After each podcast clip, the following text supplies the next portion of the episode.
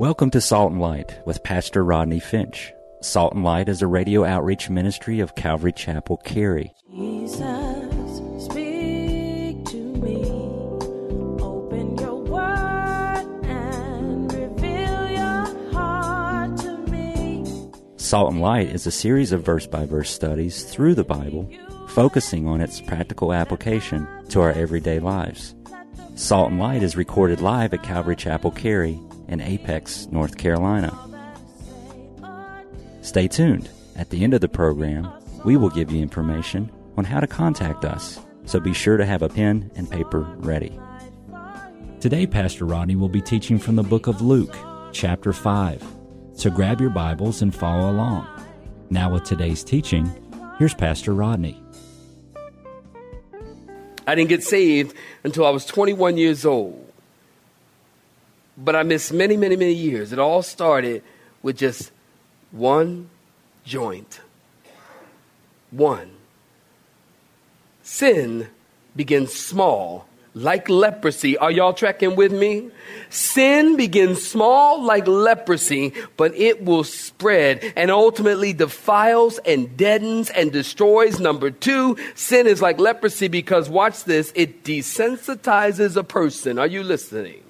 It desensitizes a person. The longer a person continues in sin, the more they lose sensitivity about that sin. So they reach a point like the leper, they are past feeling.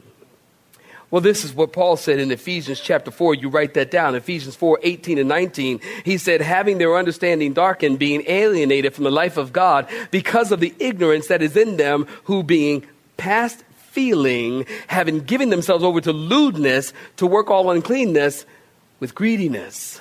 You see, when someone is past feeling about their sin, it's really hideous, and they are being destroyed and they don't even know it. And might I even add an insert? Our culture is being desensitized and our culture is being destroyed, and many of us are oblivious to it and we don't even know it.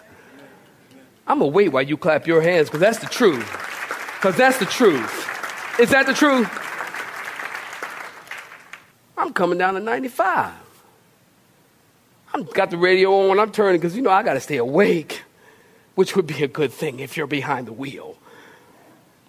And I'm turning the radio station because I like to just turn, turn, turn. It keeps me awake, keeps me occupied. I'm by myself, it keeps me doing something.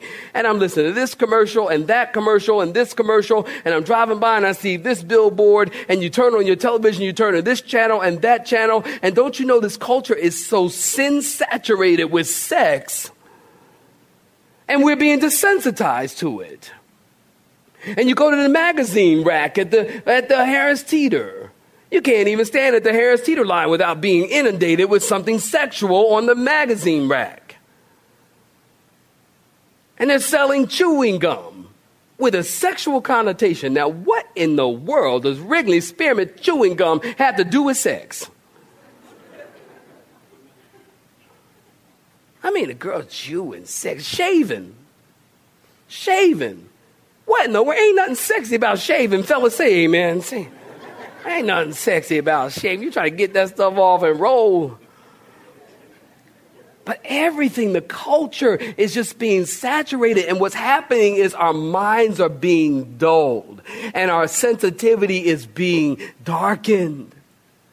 And then you even have people, parents in the church. I know nobody here, trust, I understand that, but nobody here. But even in the church, I've had people tell me that they believe that well you know I, I, you know I just I just feel that it's important that if my child is going to you know have sexual activity there was nothing we can do. We can't stop them I mean kids are kids.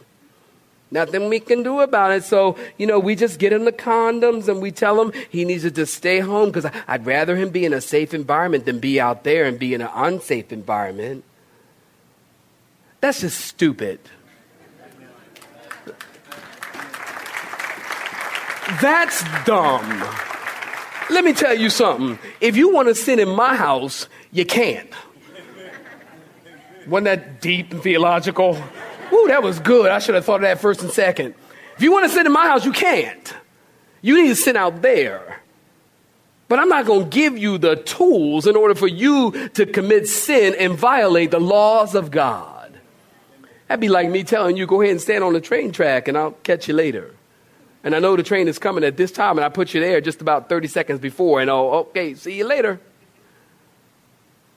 But we're being desensitized to what God calls right and wrong. I still believe, I'm sorry, don't shoot the messenger. I still believe that there is this thing called right and there's this thing called wrong. Can I get a witness? Anybody?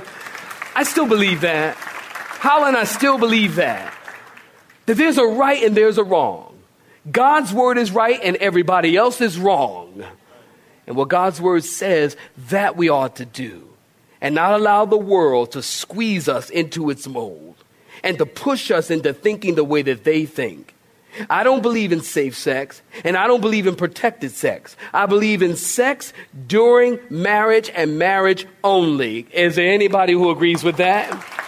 That's what God's word says. I don't, I don't believe the Bible says you need to live together. I, I, I, I didn't say this first or second, so it's for y'all. I don't believe God's word says we need to live together, so we need to see how we get along. Because, you know, might not work out. God's word doesn't say that. God's word doesn't say that. If you love her, then marry her. Don't live with her and cause her to live in sin or cause him to live in sin and thus violate the laws of God and then want to get married in the church and ask God to bless it? How can God bless mess? How can he? That's what happens. I'm just telling you what happens. This is what I know. If you want to be blessed by God, then do things God's way. Y'all all right with that? If you ain't all right, you're going to be all right. Huh? Do things God's way. So sin is like leprosy in it desensitizes, in that it desensitizes a person. And then finally, sin is like leprosy because it is humanly, watch this, incurable. It can't be healed, it must be cleansed. Now listen close. Nowhere in the Old Testament or the New Testament was leprosy ever spoken of as being healed. The reason is leprosy was cleansed. If you had leprosy, you needed a miracle. If you had leprosy, you didn't go to the doctor, you went to the priest who would diagnose your leprosy. Now, again, in Leviticus chapter 3, it's a very long chapter on leprosy, and the reason it's a very long chapter on leprosy is because God wanted the priest, not the doctor, but the priest to be very, very clear and to be very, very careful in his diagnoses of leprosy. He did not, God did not want the priest to make a mistake because sometimes in the initial stages, leprosy could look like eczema. Leprosy could look like psoriasis, or, or, or leprosy could look like poison oak or poison ivy. And you wanted to be very careful. You, you, you wouldn't want to, to take a quick look at someone and then say, oh, well, you have leprosy, and then put them outside into a leper colony only to find out that they only had poison ivy. So only Jesus can cleanse a leper from his leprosy, and only Jesus can cleanse a person from their sin. Can you say amen? Then notice in verse 12, again, I got to point this out as Dr. Luke points this out. This man was full of leprosy. That means that his nose is probably gone, his lips are gone, his ears are gone, probably some fingers and toes are gone, and he comes to Jesus. And the man is breaking the law when he came to Jesus. But don't you know, anybody who comes to Jesus, he will never turn his back on you. Do you know that? If you take a step toward Jesus, listen, if you take a step toward Jesus, Jesus will take a step toward you.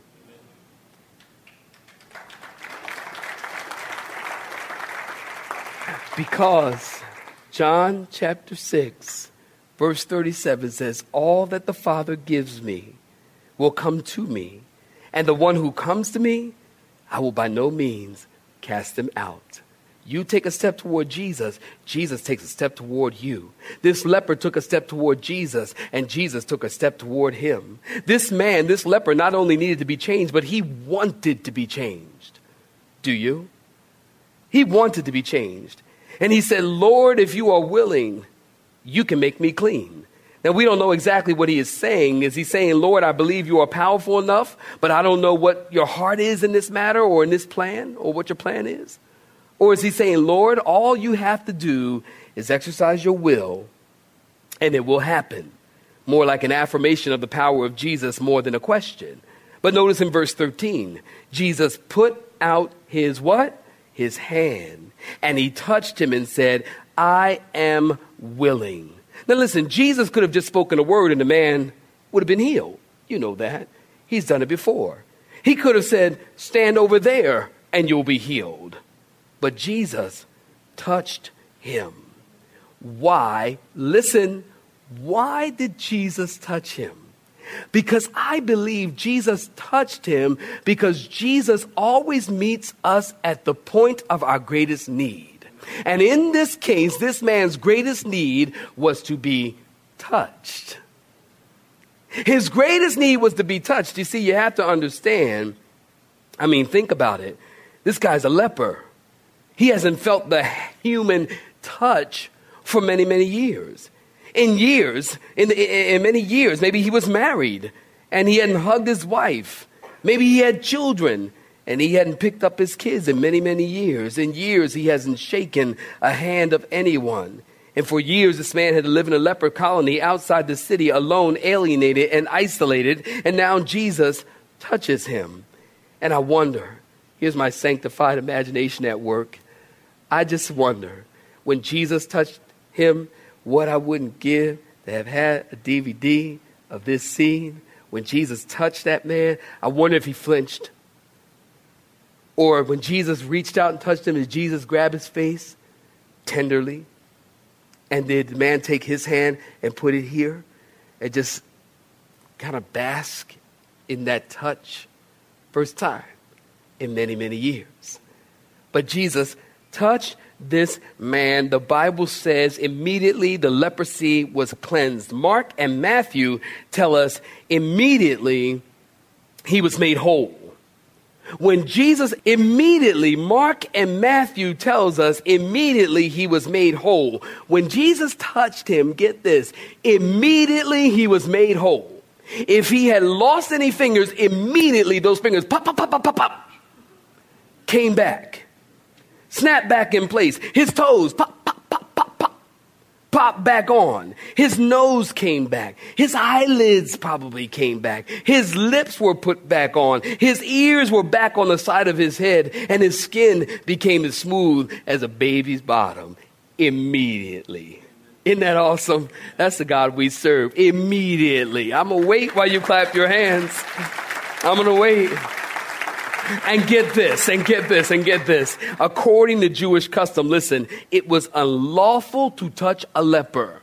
And I'm confident, here's my sanctified imagination at it again. I am confident there was some religious folk there. Y'all know how religious folk are. Oh, wait a minute, hold on, partner. You touched a leper. That's against the law. You're guilty of the law. They're always trying to trap Jesus in something. You're guilty of the law. They only have one problem. When Jesus touched the leper, he wasn't a leper anymore. Things that make you go, hmm. Like, well, he was a leper. You were guilty, but I guess now you're not. We'll just go home. And if this leper, if this leper knew the song, if it had been written, the song that the Gaithers wrote, He Touched Me, he would have been singing it. You know, people got their top 20, the leper would have had the top one. He just had one song, He Touched Me. You know, the song goes, the words are, Oh, He touched me, He touched me, and oh, with joy that floods my soul. Somebody say it with me. Something happened, and now I know he touched me and made me whole. Bet your leper would have been singing that song. He touched me and he made me whole. Well, then in verse 14, go ahead and look at it. Jesus does this awesome miracle. Go ahead and look at verse 14. Jesus does this awesome miracle, and then he tells him, Don't tell anybody. And that's hilarious. Jesus tells him, don't tell anybody. This guy's what? Supposed to say, okay, I won't tell anybody. I'll just continue to act like a leper. Or I'll just walk around my wife and kids and we'll just keep it a secret. Don't tell anybody. And the interesting thing is listen, the Lord told him not to tell anybody, and guess what he did? He told everybody. And conversely, the Lord tells us to tell everybody, and guess what we do? We tell nobody. I know there's nobody in this room, but we don't tell anybody. The Lord told him to keep quiet, and he made it known. The Lord tells us to make it known, and we keep quiet. And the same man that once cried, unclean, unclean, unclean, is now crying, I'm clean, I'm clean, I'm clean. And then Jesus said, Don't tell anybody, but what? Go to the priest and make an offering. Go ahead and look at verse 14. Go to the priest and make an offering according to the commandment of Moses. Now, you have to understand what's happening here, saints, because this is beautiful. As I mentioned, Luke chapter, pardon me, Leviticus 13 deals with how to diagnose a leper. And I'm sure many priests looked at Leviticus 13 in the past but we don't have any record, get this, we don't have any record that there was ever a leper cleansed in Israel. We have Miriam who was cleansed before the law was given after Moses prayed for her. You got Naaman that was cleansed in the days of Elisha, but there's no record that there was ever a leper who was cleansed. In fact, listen, there was nothing recorded that a priest ever took a look at Leviticus 14 on what to offer in the event that a leper was clean or cleansed. So if a leper had never been cleansed, then that begs the question why do we have Leviticus 13 and 14? Is God playing a joke here? No, I don't think so. Keep in mind, God knows the end from the beginning. And it could be that chapter 14 was written for Caiaphas and Annas, who were the high priests at this time. It was written so that they would know what to do in this day that this leper was cleansed. Because they wouldn't have known what to do. Now, Leviticus chapter 14 tells us a leper, get this, I'll read it to you just really quickly, just give you a few highlights. Leviticus chapter 14 tells us a leper would was to come to the priest and bring two birds, one clay pot, one stick of cedar wood, one scarlet thread, and one branch of hyssop. And they were to take the bird and to kill the bird and to pour running water over the bird, and the water would fill the pot. And then they take the live bird and tie it to the cedar wood and dip the live bird in the bloody water, and then take the live bird and release him and let him fly away. That's Leviticus 14. And then they were to take the leper, and he was to be sprinkled seven times in this bloody water. Saints, listen, all of this is a picture or a type or an illustration of Christ on the cross. Jesus died, that will be the bird in the pot. Jesus rose again, that will be the live bird that flew away. And his blood sprinkled over us to cleanse us from the leprosy of our sin. All of Leviticus 14 is a picture of Jesus Christ on the cross. And then it continues where the leopard was to shave all of the hair off his body on the seventh day, including the eyebrows if he had any. And then on the eighth day, they would sacrifice the lamb. And they would take the blood of a lamb and put a dab, watch this, a dab of blood on the right ear, which is a picture of redemption. And then they were to put the blood on the right thumb, which is a picture of the blood of Jesus that cleanses what we do. And then they were to put the blood on the big toe of the right foot. And then the priest would take some oil and seven times sprinkle it before the Lord. Now, Calvary Chapel people, please tell me you know the answer to this. Oil represents what in the Bible? Very good, the Holy Spirit. So we aren't just redeemed and we aren't just saved, but we're also empowered by the Spirit. And then they were to present the leper publicly. Well, in verse 15 in your Bible, the leper wasn't to tell anybody, but somehow everybody found out. Are you getting me? Multitudes of people came to hear and to be healed by Jesus of their sickness. And then in verse 16, but Jesus withdrew into the very wilderness, get this, that he just came out of from the temptation in chapter 4, which is beyond me. If I just had a battle with the devil, I'm not going back in that same wilderness. I'll pick another wilderness. But Jesus went back into that very same wilderness. Why? Because he wasn't afraid. He wasn't afraid. What can we learn from this? Cursory read, saints, listen. Cursory read. What can we learn from this? Jesus touches the untouchable. I don't know about you, but one day I was untouchable, and Jesus touched me. Jesus came to those who are kicked out and rejected. Or maybe you're here today and maybe your wife has kicked you out. Or maybe your husband has kicked you out. Or maybe your kids and your family has rejected you. And like the leper, when you come around them, they back away.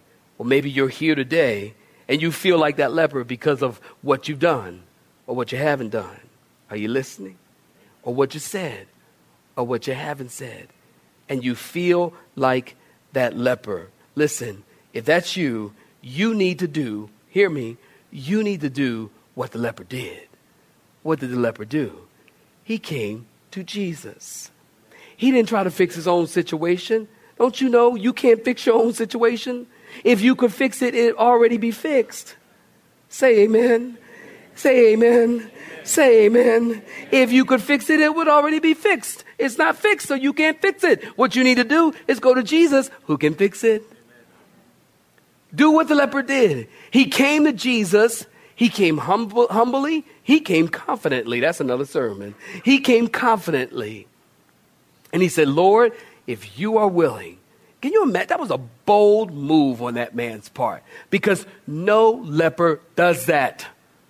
You don't do that. You don't go up to people. You don't go into crowds of people.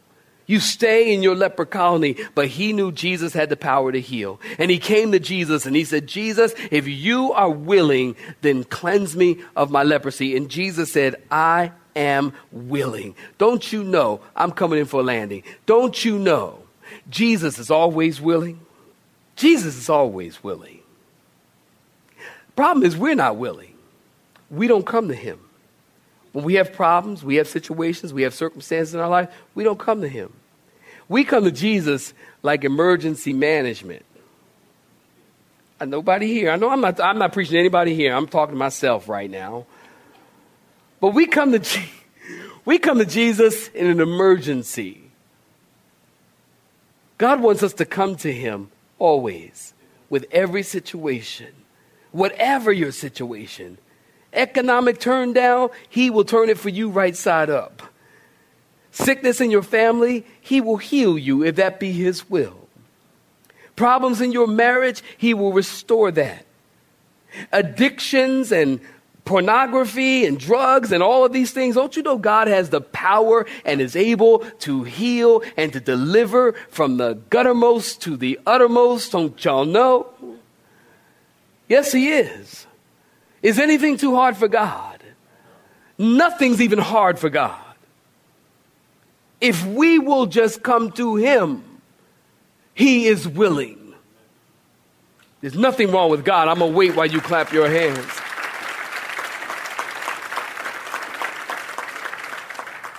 There's nothing wrong with God.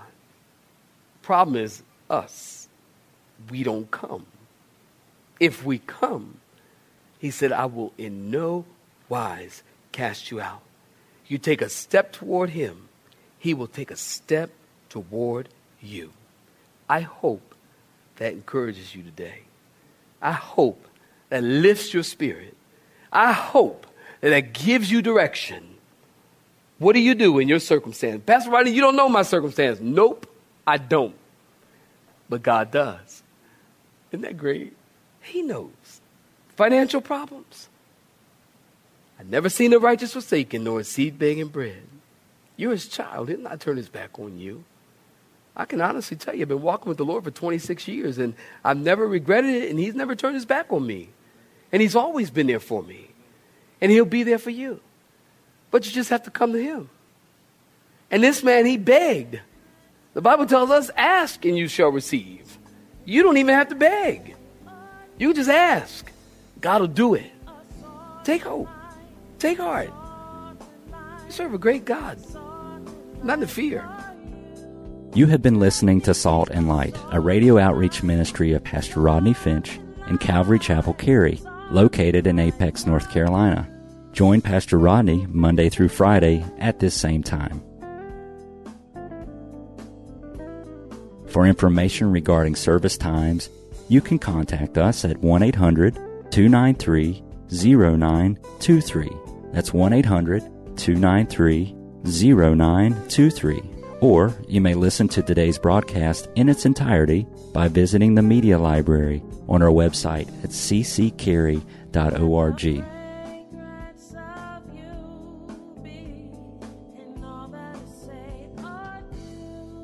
We would like to thank you for tuning in to Salt and Light and pray that you have been blessed. Until next time, may you be salt and light.